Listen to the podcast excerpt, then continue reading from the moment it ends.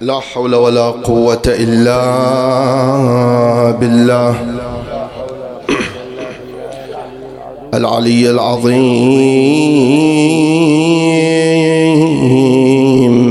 إنا لله وإنا إليه راجعون. وأفوض أمري إلى الله. إن الله بصير بالعباد. صلى الله وسلم عليك يا سيدي ويا مولاي يا رسول الله وعلى آل بيتك الطاهرين المظلومين.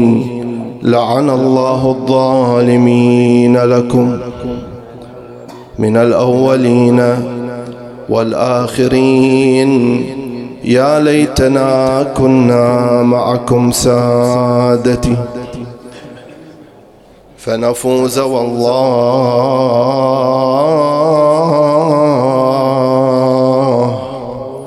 فوزا عظيما. يا أقبرا يا أقبرا بعراس الطف. يا أقبرا بعراس الطف هجت لنا حزنا. يؤجج في أحشائنا نارا. ما زرت أرضك إلا هيجت شجنا ومدمعا سال من عيني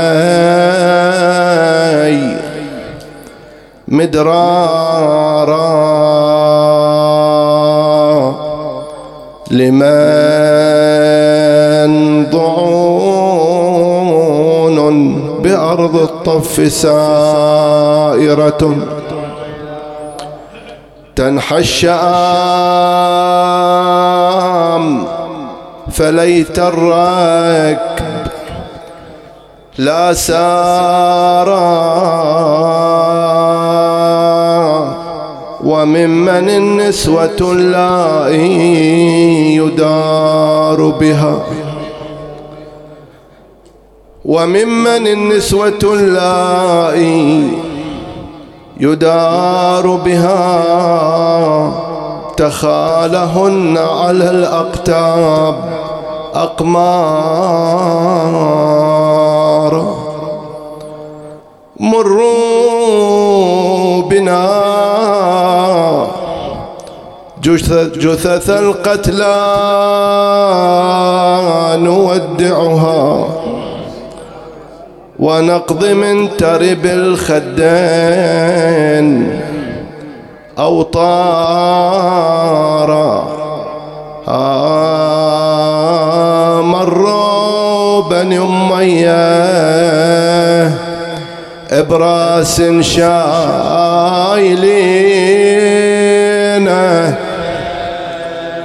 مروا بني أمية. براس شاي فوق الرمح والنور يسطع من جبينه. نوري تلال بغرته كنا المصباح. خصيمك الكرار والزهراء يا الرماح. ريتك تكسرتي. يا غبر حسين من طاح. ريتك تكسرتي. قبل ما ترفعين نوري تلالة. أبو علي نوراي تلاله متعجبين الناس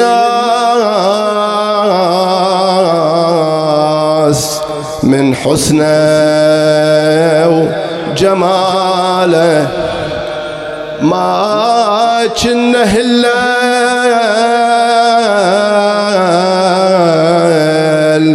بدر في ليلة كماله متعجبين الناس من حسنه وزينة. ولكن الأمر لله ولا حول ولا قوة إلا بالله العلي العظيم. وسيعلم الذين ظلموا أي منقلب ينقلبون والعاقبة للمتقين ولا عدوان إلا على الظالمين.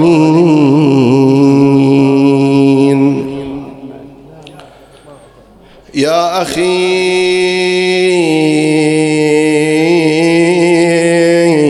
فاطم الصغيرة تكلمها فقد كاد قلبها أن يذوب.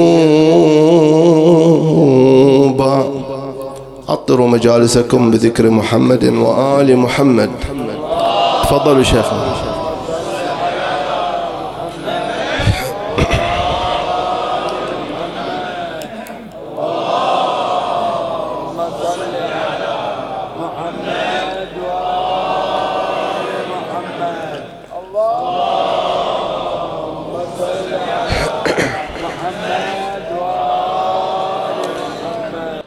بيت من الشعر مذكور في بعض كتب المقاتل ومنها كتاب المنتخب للطريحي.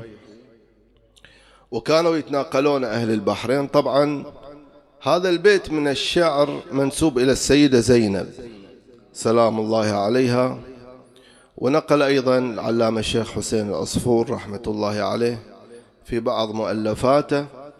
لكن يبدو أن الشيخ الطريحي هو اللي نقل هذا المجموعة من الأبيات آه، وفيها إشارة إلى واحدة من بنات الإمام الحسين عليه السلام. هذه الأبيات يا هلالا لما استتم كمالا غاله خسفه فأبدى غروبا.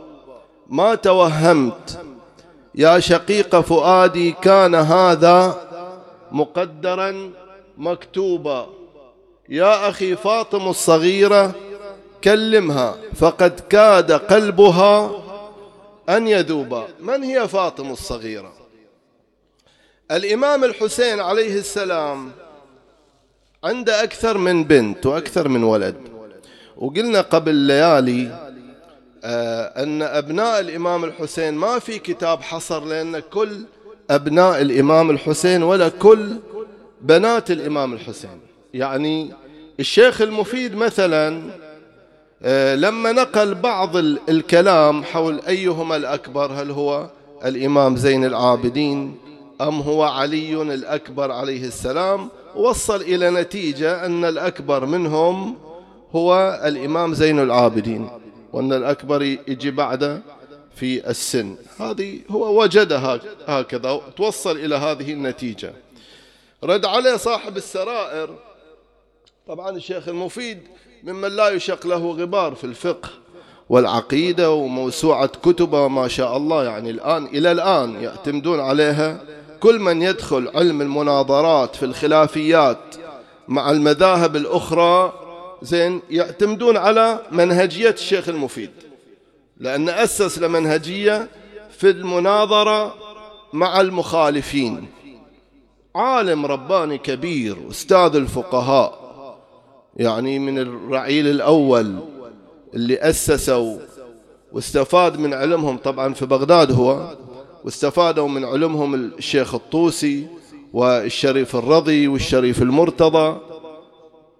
وهذا أمهم بعد أم الشريف الرضي والمرتضى شافت رؤيا أن فاطمة الزهراء أو هو الشيخ المفيد رأى رؤيا أن فاطمة الزهراء جايبة لها الحسن جايبة إليه الحسن والحسين.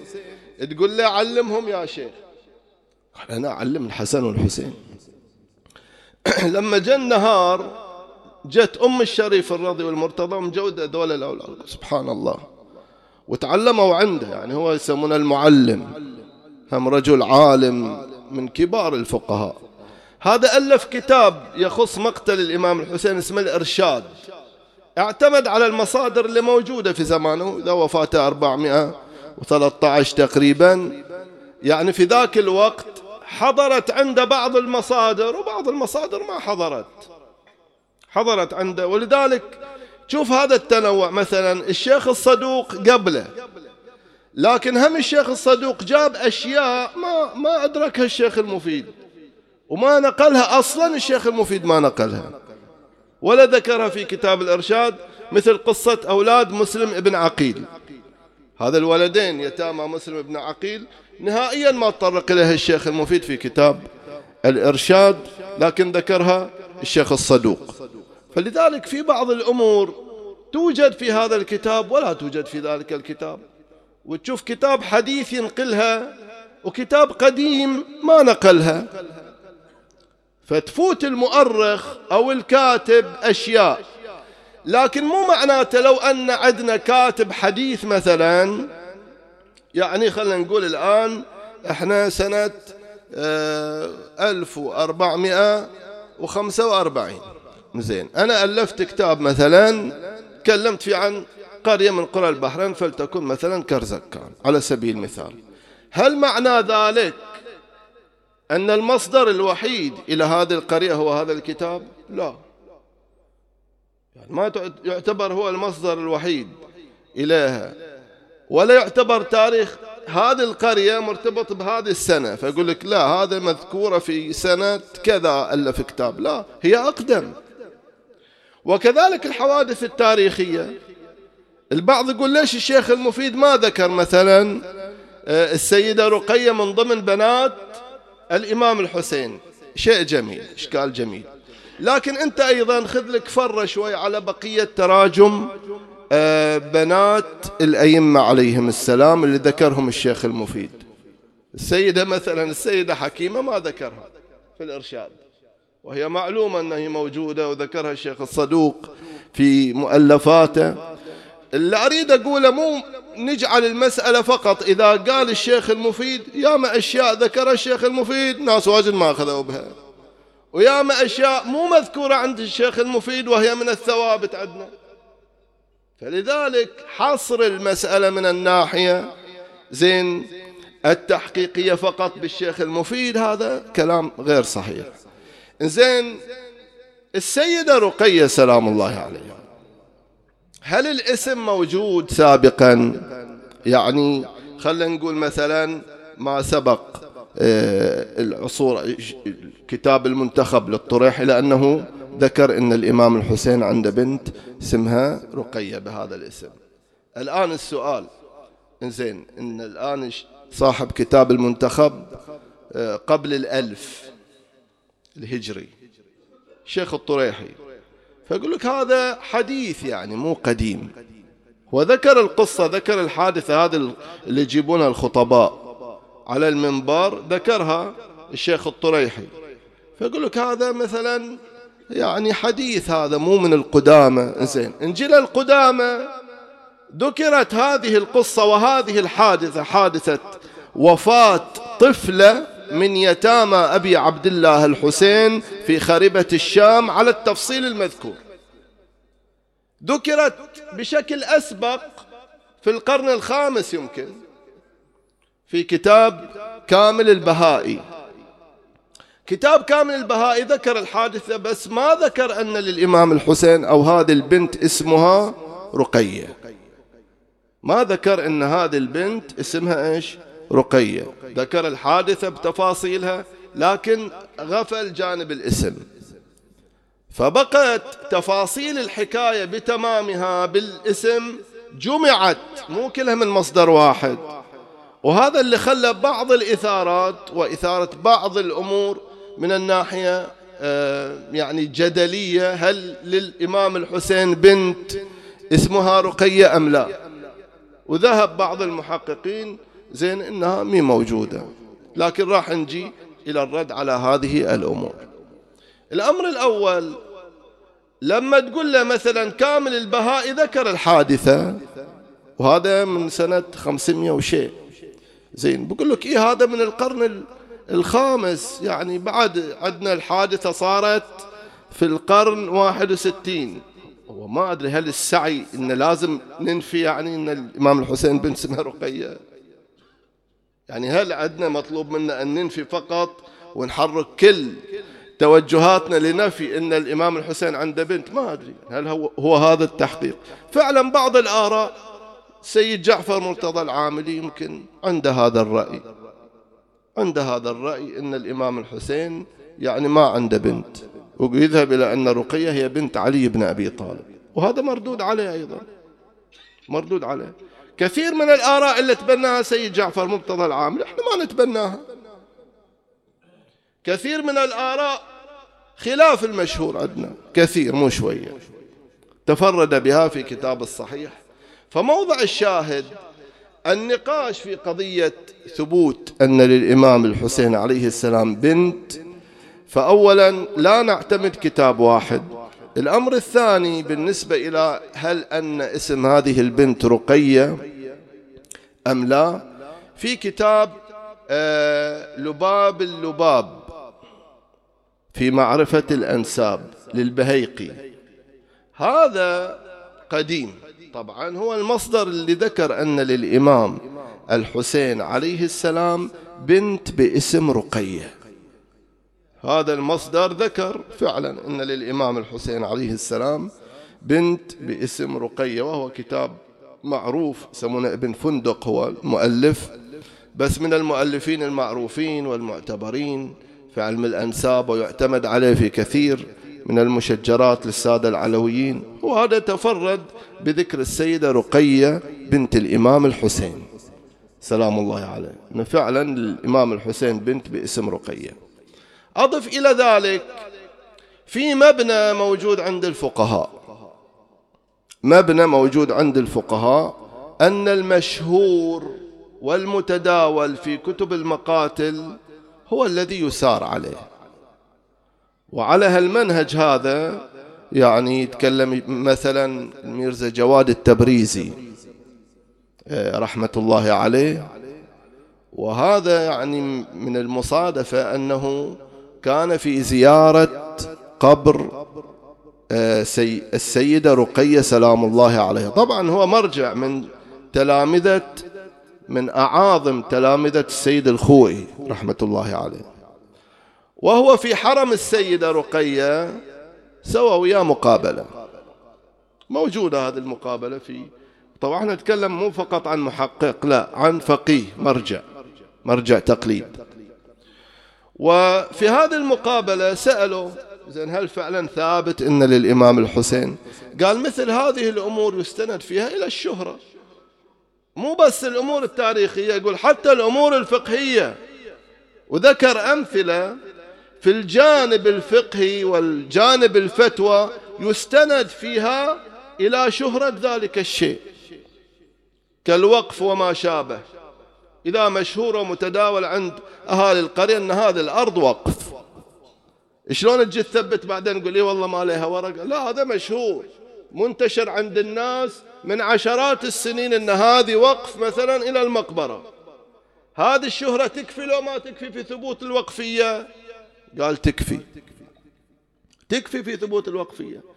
يعني هذه الشهرة أنت مشيت عليها إيش؟ مشيت عليها قضايا فقهية مشيت عليها فتاوى شرعية. وحتى لما يسألون السيد الخوئي رحمة الله عليه في قضايا تاريخية مثلا عن قبر السيدة زينب سلام الله عليها. وين قبر السيدة زينب؟ موجود في كتاب صراط النجاة. جوابه يقول المشهور المشهور هو الموجود في الشام. المشهور هو الموجود في الشام. يعني هذا مشهور عندنا من سنوات وفعلا لما تجي إيه، تستدل على كلمة مشهور يعني الرحالين اللي جو الشام في القرن الرابع الخامس قالوا هذا قبر الست وهو قبر السيدة زينب. صرحوا في القرن الثامن التاسع جمعت الآن من مصادر شتى قبل يعني آه، قبل مثلا 15 سنة إحنا نقرأ على المنابر. وفاة السيدة زينب وأذكر المواضيع اللي نحضرها. الكتب محدودة. بس الآن مثلا في هاي السنة السنة اللي راحت طبعت ما شاء الله من الموسوعات والكتب والمخطوطات. وفيها إشارات إلى أن هذا القبر الموجود في الشام هو لزينب ابنة علي بن أبي طالب. سلام الله عليها. زين فكذا كذا مرجع يعني مو بس الشيخ جواد التبريزي الشيخ حسين الوحيد آه، جماعة السيد القمي مثلا. زين جماعة من العلماء والفقهاء زاروا ذلك المرقد وتحدثوا أن المشهور هو نسبة هذا القبر إلى السيدة رقية. بل وقرأت مصيبة السيدة رقية في ذلك المكان. هذه سنة موجودة عند كثير من مراجعنا في التعامل مع القضايا التاريخية. زين انجي الآن إلى هذه البنت التي ذكرت في بعض المصادر. طبعا في كتاب البحار بحار الأنوار ينقل حادثة اعتمد عليها واحد من فقهائنا المعاصرين اسمه السيد الروحاني. وذكر من ضمن استفتاءات إليه يسألون هل السيدة رقية فعلا موجودة؟ وذكر أيضا إليهم أنه نعم لها ذكر في كتاب بحار الأنوار. ذاك الرواية لما أراد الإمام الحسين أن يودع النساء فنادى عليهم بأسمائهن. والشيء بالشيء يذكر هذا أيضا نقلها الشيخ حسين العصفور في بعض مؤلفاته. ونادى بأسمائهن زينب كذا أم كلثوم فلانة فلانة ورقية من ضمن الأسماء. ورقية من ضمن الأسماء. يقول فهذا المقدار يكفي أن الاسم تكرر. أنت ما عندك مثلا رواية واحدة. مجموعة روايات عندنا منها من القرن الخامس قبل بعد أشعار ذكرت فيها السيدة رقية سلام الله عليها.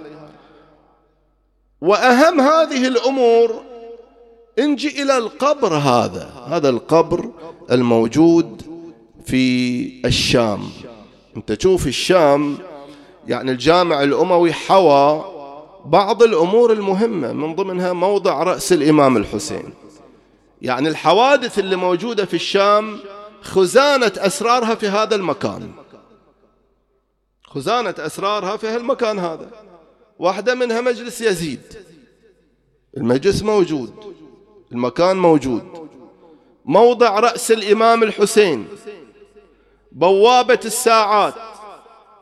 بقت خربة الشام. شنو هاي اللي يذكرونها؟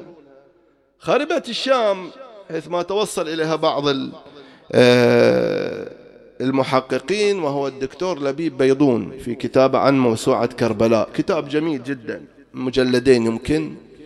يقول هذه الخربة كانت آثار رومية قديمة.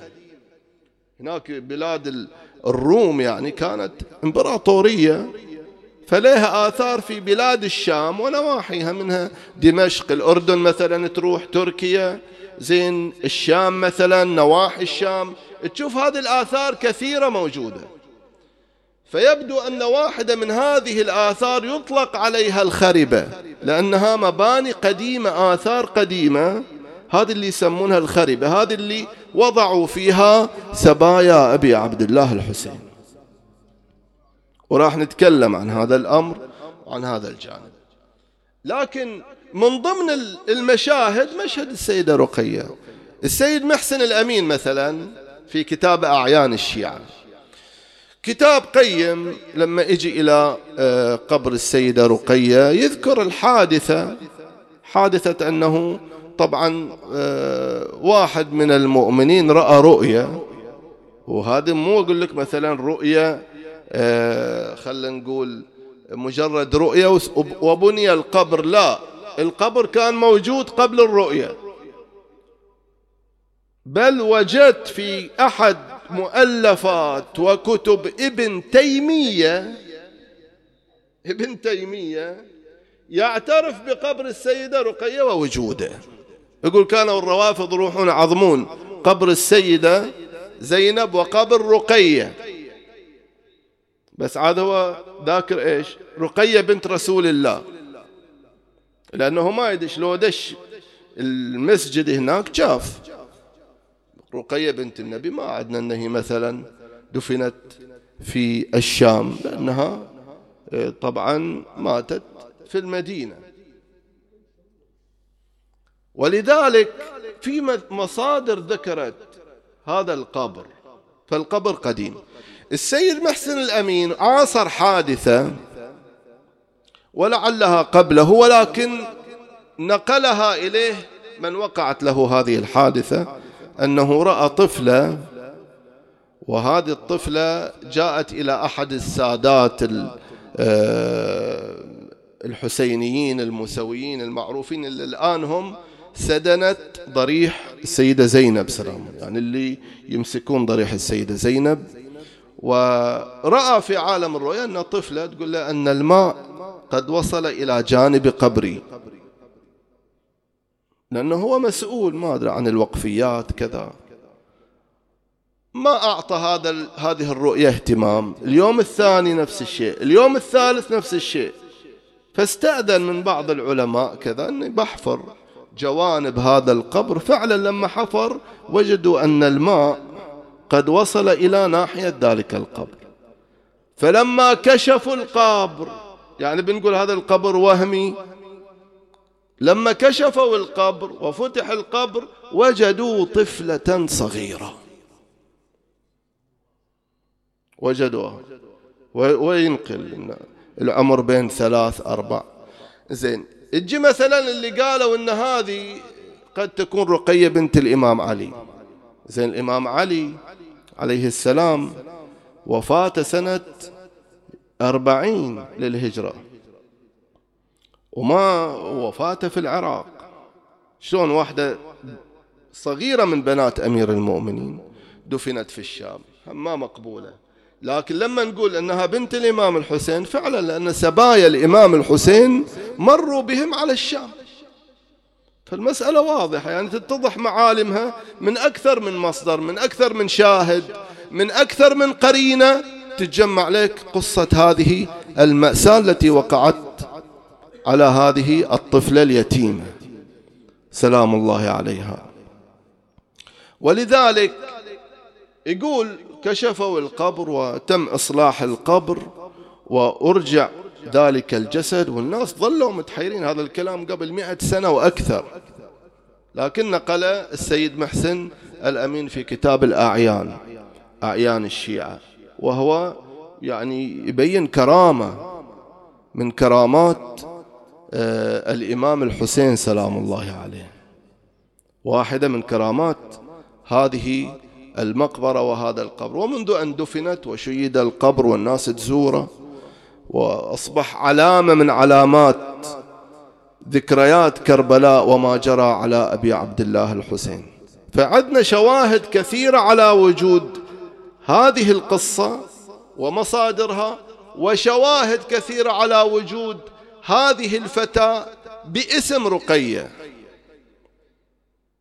يبقى أننا نلاحظ هذه القصة. القصة وقعت في الشام. وما هي أهوال؟ وما هي الأهوال التي وقعت على آل رسول الله في الشام؟ مصائب الشام عظيمة. يعني واقعا لو نحكي على الشام شهر ما تخلص مصائب الشام. يكفي أن أهل الشام يوم اللي أرادوا إدخال سبايا شوف يعني حتى الروايات عندنا أنهم دخلوا السبايا بداية صفر. طبعا هذه خمسة صفر شكل تقريبي شهادة هذه اليتيمة لأن تكون في هذه البدايات أدخلوا إلى الشام. لكن أيها الأحبة يا شيعة أمير المؤمنين ما هي أحوال آل محمد لما أن أدخلوا إلى الشام؟ يقولون أنه أمر يزيد أن لا يدخلوا من الباب يعني هذا الباب اللي يسمى باب الساعات اللي توصل إلى بعض الباحثين أنه باب توما الآن اللي موجود. المعروف أن هذا الباب. هذا الباب باب ضخم كبير على مدينة قديمة الشام مدينة عمرها فوق ثلاثة آلاف سنة وأكثر المدن القديمة العريقة يعني. سكنوها يهود سكنوها نصارى سكنوها أمم سكنت هذه المدينة. لكن أوقفوا سبايا آل رسول الله خلف الباب. تدري ليش يا مؤمن؟ تدري ليش؟ لكي تزين الشام بأسرها. يعني يزينونها أمر أمر من يزيد أن تزين الشام ويخرج الناس يعني اللي عنده شغل يترك شغله. يترك شغله ويجي. ليش؟ قالوا الآن تزين الشام لأن أمير المؤمنين يزيد انتصر على خوارج. وجاءوا برأس ذلك الخارجي.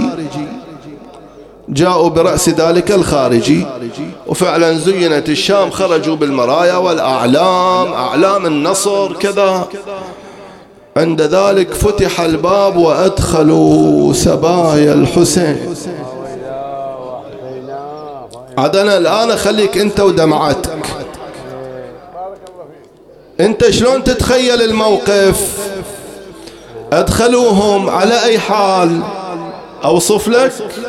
الإمام زين العابدين مغلل.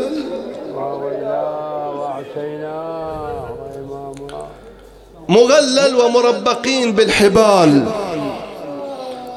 أولاد رسول الله أولاد بنات رسول الله بنات علي وفاطمة. هذا اللي ما أحد شاف خيالها زينب. ما أحد حلم يشوف خيال زينب سلام الله عليها طول حياتها. الآن مجمعين الناس تعالوا تفرجوا. تعالوا وتفرجوا على سبي الخوارج. وأدخلوا. وصاروا يتمشون. نشوف هذه المسافة من الباب ما قبل الباب ها الباب شوي بعيد. يعني أدخلوهم إلى الطرق الشام هذه البيوت المكتظة. تجمعوا الناس على حواف الطريق ينظرون إلى بنات رسول الله.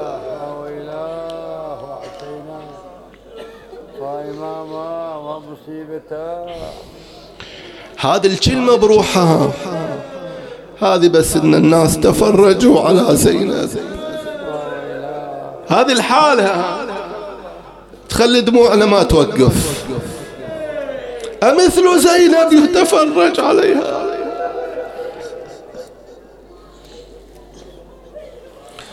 الآن بعض بعض الكتب أشارت إلى أن ممن حضر كان سهل. واحد من جماعة اللي كانوا مع رسول الله صلى الله عليه وآله. هذا سهل قال إلى الإمام زي جاء إلى الإمام زين العابدين عليه السلام. ألكم حاجة؟ قال له بلى عندي حاجة عندك شيء من المال؟ قال بلى لدي أنت تأمرني. قال اذهب إلى حامل الرأس. شوف شوف شوف.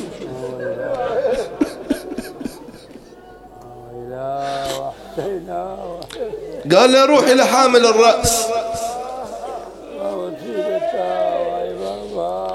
واطلب من واطلب منه أن يتقدم بالرأس.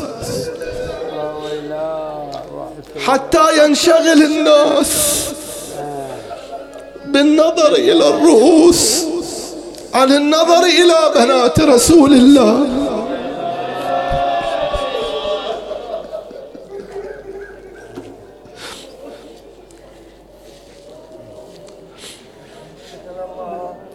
المصيبة الثانية بالشام ودخولهم الشام. هذه المصيبة أن على سطوح البيوت وقفنا النساء يتفرجن. منهم من يتغنى ويضرب بالدفوف. ومنهم بعض الكتب شفت بعض كتب المقاتل كانوا يرمون سبايا الحسين بالحجارة.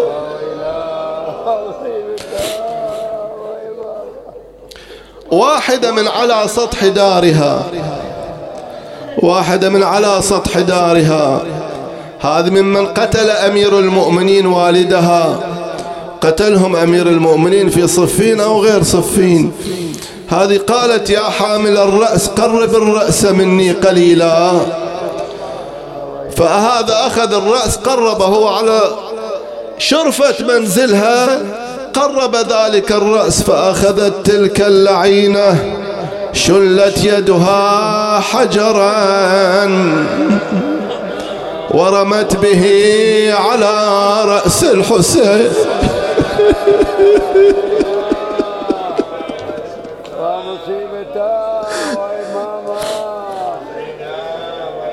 الله يا أبا عبد الله هذه آخر مصيبة لا هاي مو آخر مصيبة.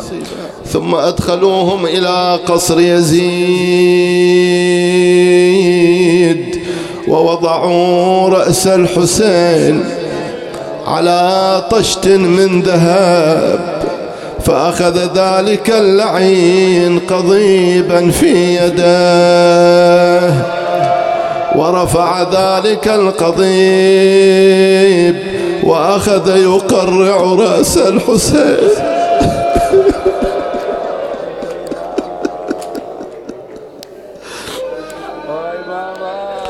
ألا تتصدع القلوب لما جرى على رأس أبي عبد الله الحسين؟ نظرت زينب قالت راسك راسك يا خويا حين شفته راسك يا خويا حين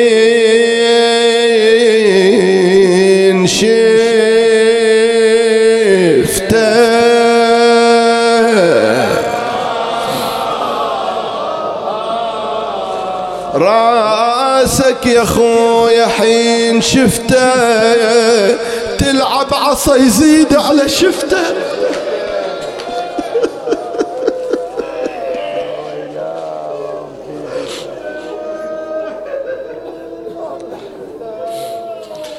أنا بالحال بالحال لوجهي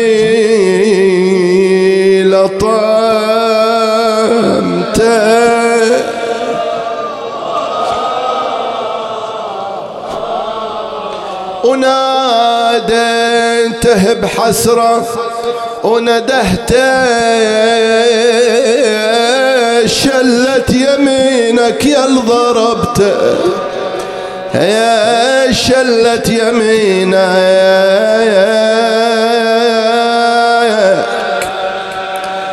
يمينك يا ضربته ثم أدخلوا يتامى الحسين. يعني ما خلوهم بالقصر؟ لا. ما خلوهم بالمجلس؟ لا. أخرجوهم إلى خربة الشام. هذه خربة الشام بلا سقف. ما أكو إليها سقف. حتى في بعض كتب المقاتل تشير إلى أنه قد تقشرت وجوه العلويات. والفاطميات لا تقيهم لا من حرارة الشمس. ولا من برد الليل. خلوهم بهذه الخرابة أيام وليالي. مرت على زينب وأخوات زينب لا يعلمها إلا الله. بهذه الخربة قصتنا هذه الليلة ها. المصيبة هذه الليلة وقعت في خربة الشام. حينما انتبهت يتيمة الحسين رقية. انتبهت من نومها. زي سبحان الله طفلة عمرها ثلاث سنوات. أنا الرواية ما ما ذكرت. يعني ليش انتبهت مفزوعة من نومها؟ ما ذكرت. يعني رأت شيء في رؤيا ما أدري. ماذا رأت من والدها الإمام الحسين عليه السلام؟ ماذا تذكرت من مقتل الحسين؟ ماذا تذكرت من حال أبي عبد الله الحسين؟ هذا ما ذكرته الرواية إلا أنها قد انتبهت وهي مفزوعة تنادي والدي يا حسين.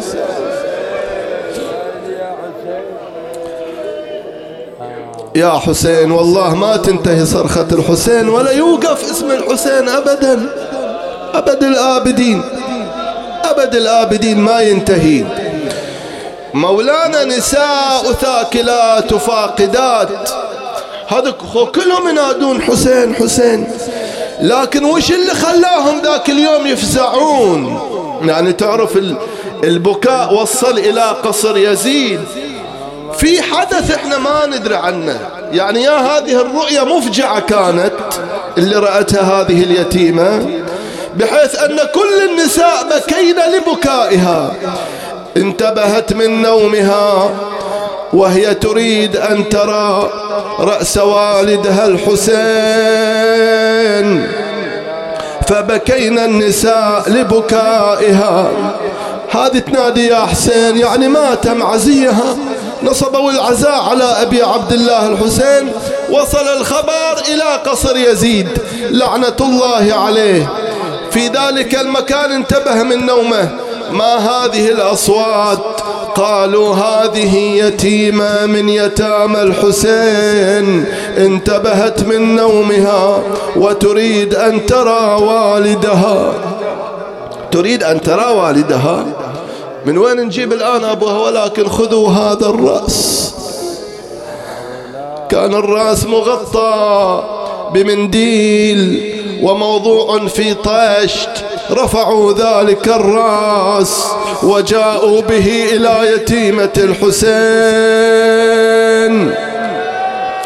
وضعوه بين يديها أو ألقوه عليها.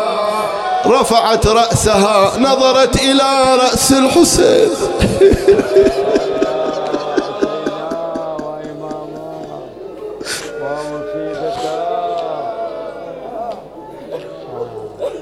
نظرت إلى رأس الحسين.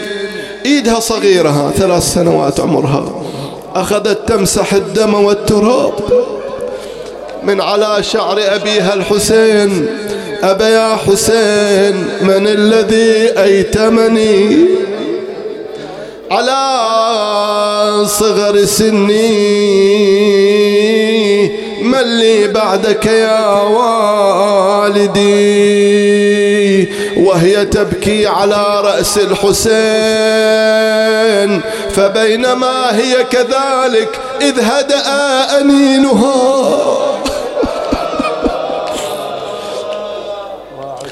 وسكت صوتها بعد ماكو صوت هني زينب سلام الله عليها. قالت ولدي علي ولدي علي ارفع رأس أختك عن رأس أبيك.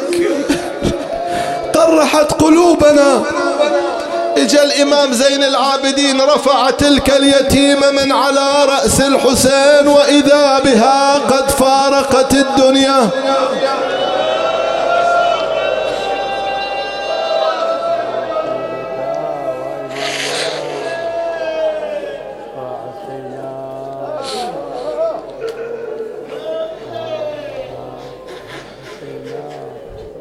تناديها.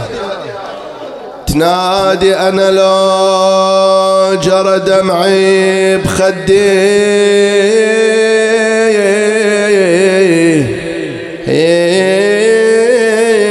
من ينشف دمعتي. لو جرى دمعي بخدي من ينشف دمعتي. مروعة وما تشوف لي واحد سكن روعتي لا بقى العباس ليا ولا شباب من اخوتي. روسهم فوق الأسنة والأجساد بكربلاء. أوالي وعولت واجذبت ونا ودمعها بخدها سفوح وعن جبين مسحت دمه وشهقت وفاضت الروح. ماتت وراس بحجرها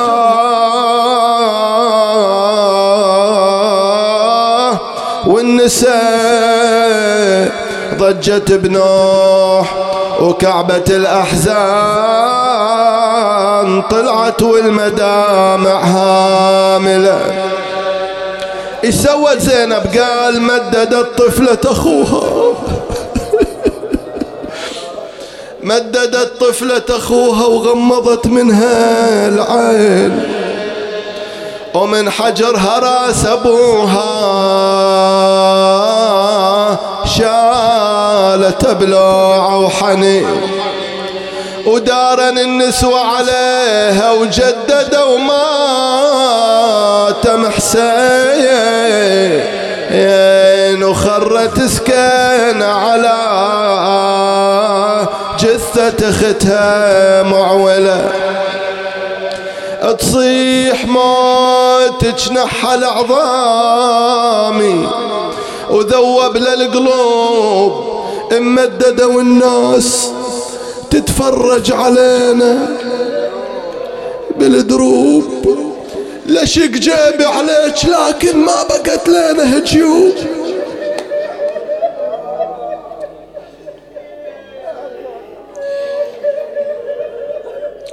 يقول صاحب كتاب أصحاب الحسين يوم ماتت هذه الطفلة اليتيمة طلبوا لها غاسلة. واحدة تغسلها. إجت هذه الغاسلة لما أن جردوها من ثيابها. وإذا بهذه الغاسلة تقول أنا بعد ما أغسلها ليش؟ ليش ما تغسلينها؟ قالت هذه مريضة. ليش مريضة؟ اسمع اسمع المصيبة. تدري ليش مريضة؟ قالت شوفوا متنها أخضر. هاي ظهرها عنقها أخضر. هذه بها مرض يعني. قالوا لا هذه أثر الصياط والضرب على متن هذه العلوية.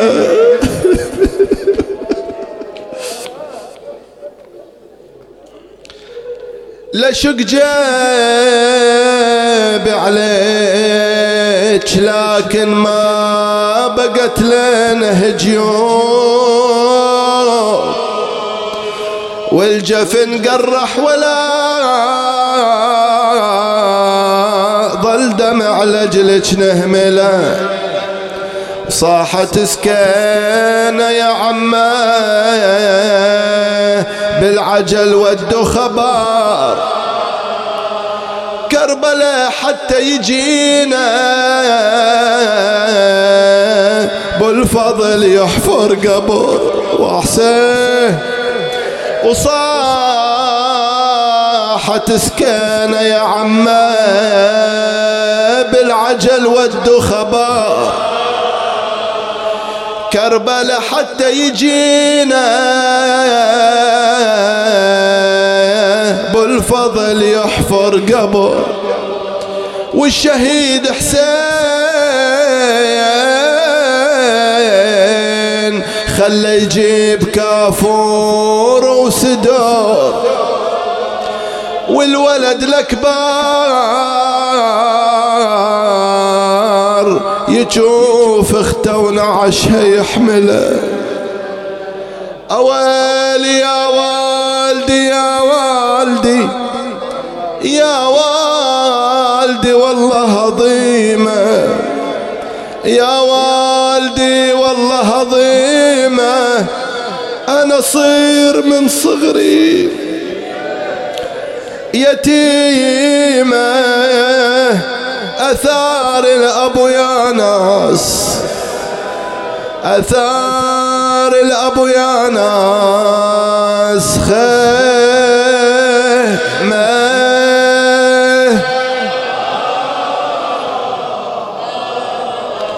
أثار الأبو يا ناس. خيمة. يفيع على عياله وحريمه. يا يفيع على عياله. على عياله وحريمه. ما أذل اليتيم حين ينادي بأبيه ولا يراه مجيبا إلهنا بحق الحسين وبحق السيدة رقية بنت الإمام الحسين. فرج عنا وعن المؤمنين والمؤمنات من كان محروما من الذرية. اللهم ارزقه ذرية صالحة من كان مريضا أو لديه مريض اللهم من عليه بالصحة والعافية. من كان مهموما أو مغموما فرج الله همه وكربه بحق أبي عبد الله الحسين. عليه السلام إلى أرواح موتى المؤسسين لهذا الاجتماع وموتى الحاضرين وخدمة أبي عبد الله الحسين. رحم الله من يقرأ سورة المباركة الفاتحة مع الصلوات.